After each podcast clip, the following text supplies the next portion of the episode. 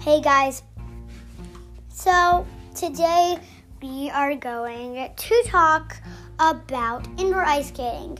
It is a place, it's exactly like ice skating, except it's indoors.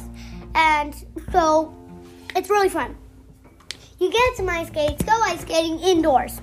But you might not know about it already, so that's why we're talking about it. And it's really awesome.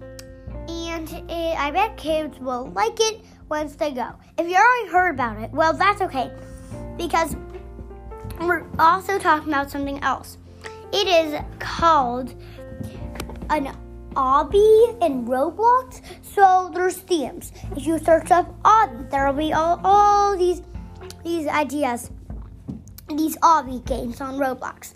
And you get into Roblox, search up obby on the search button, and then well, it'll give you a bunch of options on a thing to play. It's an obby is a is a thing where you have to dodge obstacles. If you don't know what to do in the obby, well um just ask me um um because uh, if you know where I live. Um anyways, yeah, um so yeah. Okay, bye, gotta go.